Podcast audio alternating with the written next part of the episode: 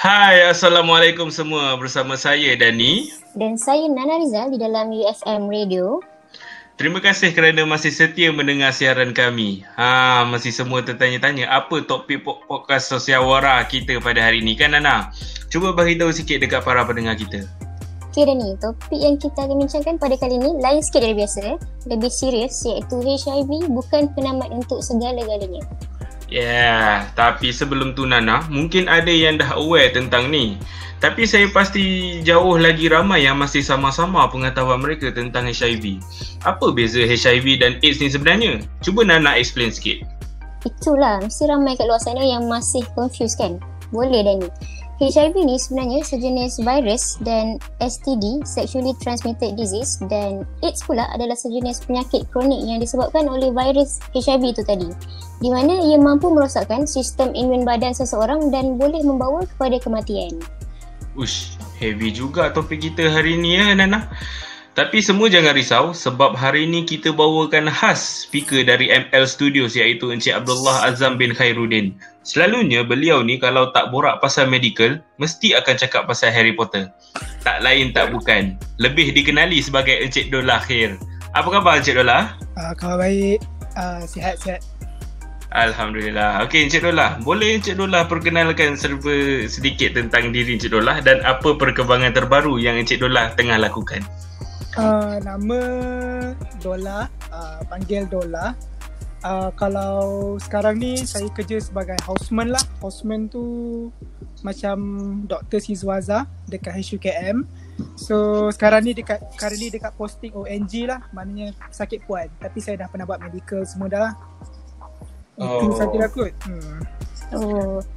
Okay, macam kita dah explain sikit tadi, tajuk kita pada hari ni ialah HIV bukan penamat untuk segala-galanya. Sebelum kita teruskan, maybe Encik Dola boleh explain dulu sikit macam mana seseorang tu boleh dapat HIV?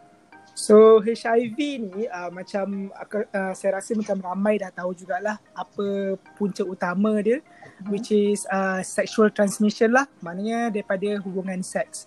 Uh, paling banyak dia kalau macam ikut yang data yang sekarang ni sexual transmission paling banyak diikuti dengan apa nama ni per, apa nama share jarum dan mm-hmm. yang terakhir adalah vertical transmission daripada ibu kepada anak itulah ada tiga, tiga, tiga cara yang boleh buatkan ni. Dan paling banyak adalah disebabkan male sex male uh, sex male lah maknanya uh, uh, hubungan seks antara lelaki dan lelaki lah. Oh, faham, faham. Okay, kita harap lepas ni semua pendengar kat luar sana akan lebih aware lah kan dengan perkara ni. Okay lah, dan ni dan Cik Dola, saya tahu ramai sangat pendengar yang tak sabar-sabar nak tahu lebih lanjut tentang HIV ni. Tapi nampaknya kita terpaksa berehat dulu. Kita kembali sebentar lagi. Ya layan je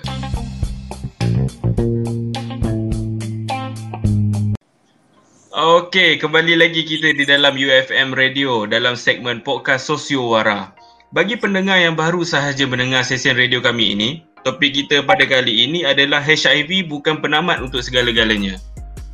Ya dan hari ni kita tak lagi berdua ya Dani. Kita masih ditemani oleh Encik Dola Khair seperti ya, speaker dari MS Studios. Dani kalau Dani nak tahu simptom-simptom HIV ni agak susah untuk dibezakan dengan virus-virus lain sebab semua virus akan produce satu simptom yang dinamakan flu-like symptoms. Contohnya macam demam, sakit kepala, sakit sendi. Oh macam tu. Takut juga kan ada yang ambil ringan isu ni sebab mereka anggap mereka diserang penyakit biasa je. Nasib baik kita ada Encik Dola hari ni untuk bantu kita. Hmm, ya betul lah ni. Okay Encik Dola, mungkin ada antara pendengar stesen radio kami ni yang menghidap sendiri penyakit HIV ni tetapi malu untuk mendapatkan pertolongan. Jadi boleh Encik Dola bagi tahu apa yang seseorang tu perlu buat jika dia baru saja dapat tahu yang dia ada simptom-simptom HIV ni. Ke mana mereka patut pergi? Okay, kalau pasal soalan ni kan sebenarnya uh, macam yang Cik Adlina ada cakap tadi yang simptom-simptom dia boleh jadi sebabkan flu-like. Nampak macam uh-huh. fever, ada demam je, ada sakit uh-huh. kepala. Tapi ada juga yang tak ada simptom pun. So oh. sebenarnya ha, dia sebenarnya lebih bahaya lah sebab ramai juga yang tak ada simptom. sikit yang ada simptom, simptom yang mungkin yang sedikit-sedikit, ada yang tak ada langsung simptom. Oh. So instead of kita nak tunggu ada simptom baru kita nak pergi check, kalau kita tahu kita ada risiko, for example kita seorang yang promiscuous, mana kita ni ada bertukar-tukar pasangan, tak kisahlah mm-hmm. kita bertukar pasangan lelaki dan perempuan ataupun lelaki-lelaki mm-hmm. ataupun perempuan dan perempuan ke, mm-hmm. kena selalu buat check up. At least buat 3 minggu sekali lah uh, any oh. check up sebenarnya kita boleh buat check up dekat KK kesihatan biasa pun. Kalau macam kita duduk daripada kawasan-kawasan KL, sebenarnya kita punya klinik kesihatan adalah uh, klinik kesihatan yang lebih terbuka lah. Maksudnya kita for example kalau kat KK Ceras kita ada perkhidmatan macam anonymous screening. Uh, hmm. Datang je dekat oh. counter cakap uh, saya ada risk ni, nanti akan boleh buat anonymous screening lah. Uh, macam tu. So baguslah oh. anonymous screening ni. Ada boleh juga macam kita ada banyak society macam AIDS Council, ada nombor yang boleh tertera yang kita boleh ambil uh, daripada, daripada online je. Uh, kita boleh call cakap kita ada kena benda-benda macam ni, kita boleh terus uh, dirujuk dekat tempat-tempat yang sesuai lah. Hmm, macam tu. Oh, begitu. Hmm.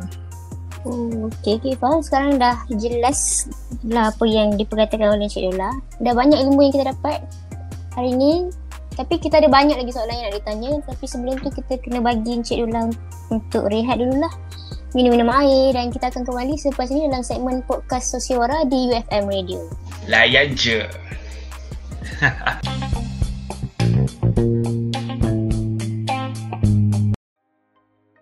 Pejam celik, pejam celik. Kita dah pun sampai ke soalan terakhir tentang HIV ni kita sedia maklum yang HIV ni tiada lagi penawarnya. Mungkin Cik Dolah boleh bagi sedikit kata-kata semangat kepada penghidap HIV di luar sana dan juga pesanan kepada masyarakat juga supaya dapat mengubah stigma terhadap mereka ini.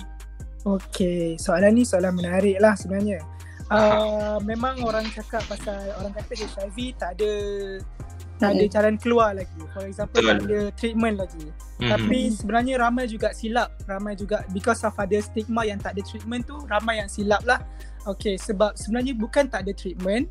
Tapi mm-hmm. lebih kepada tak uh, dia ada jalan untuk berhentikan dia daripada dia lagi teruk. Sebab macam oh, tadi pun okay. uh, Dana ada cakap pasal uh, apa nama ni HIV ni satu penyakit bila lama-lama-lama dia akan jadi AIDS. Maknanya bila dia dah teruk mm-hmm. sangat baru jadi AIDS.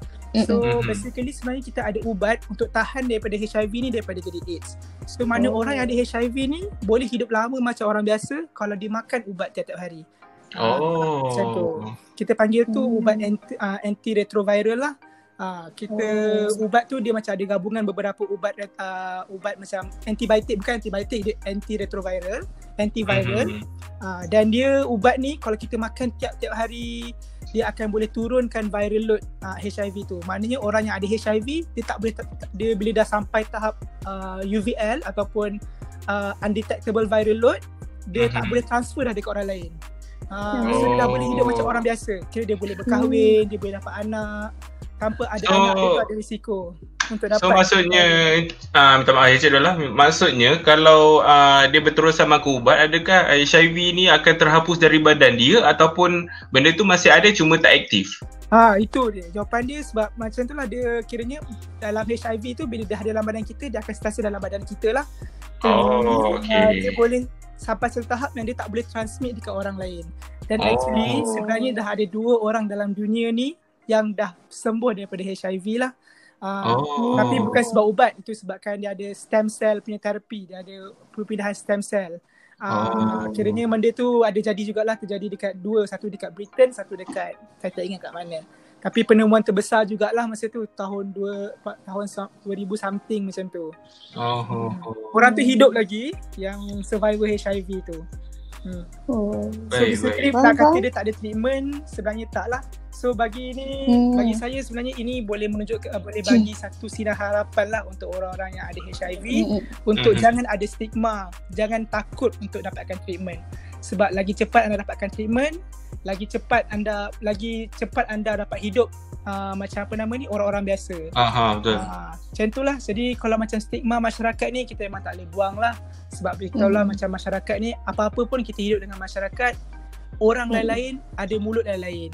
So kita tak boleh nak ubah masy- stigma masyarakat Yang kita boleh ubah adalah pandangan kita sendiri Macam mana kita view diri kita sendirilah hmm. So hmm. kalau anda tahu anda punya risiko datang jumpa kita punya ke, uh, pergi klinik kesihatan bagi tahu kita punya apa nama ni uh, risiko InsyaAllah kalau kita dapat detect awal, kita dapat treat awal, kita dapat hidup macam orang biasa, sama macam orang lain. Which is mm-hmm. lagi better. Jangan fikir pasal orang lain, fikir pasal diri kita. Kita nak hidup lama ke kita nak hidup lama? Macam tu. Oh. So, banyak ilmu yang Cik Dolah dah bagi kan ni bagi pendapat saya lah semua manusia dekat muka bumi ni deserve a second chance yeah, harapan yeah. adalah untuk semua kita sebagai masyarakat ni seharusnya memberikan sokongan moral untuk mereka terus bangkit dan jalani kehidupan seperti orang lain hmm, betul betul betul dan ni sebenarnya kalau diikutkan banyak benda lagi yang nak dibualkan bersama Encik Dolah ni tapi saya rasa macam masa dan menceburui kita jadi kita terpaksa lah berhenti di sini saja. Apapun terima hmm. kasih atas perkesian yang sangat bermakna daripada Encik Dolah. Terima kasih. Semoga apa yang dikongsikan pada hari ini dapat membantu para penghidap di luar sana tak kira lah golongan mana sekalipun. Sekali lagi terima kasih banyak. Okey, terima kasih banyak Encik Dolah. Terima kasih juga kepada para pendengar yang masih setia bersama kami sehingga ke akhir podcast ini. Dan kita pun akan ada banyak lagi info yang nak dikongsikan. Jadi jangan lupa untuk dengarkan episod-episod podcast seterusnya di UFM Radio. Alright, layan je.